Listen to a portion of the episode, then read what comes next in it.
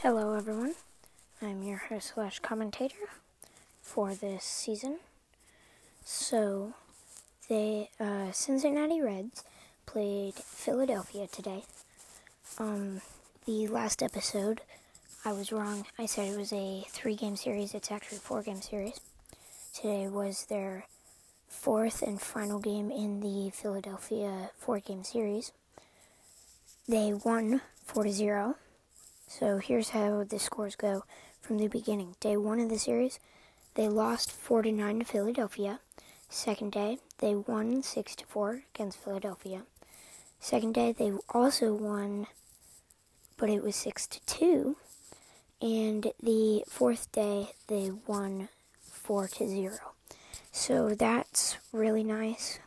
We have an off day tomorrow, and then we play. Is that? that is the Tigers, the Detroit Tigers. We are away.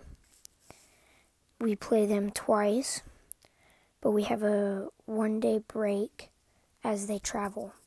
So I will get to you back on that day, hopefully. See you later. This is your host slash commentator. Over and out.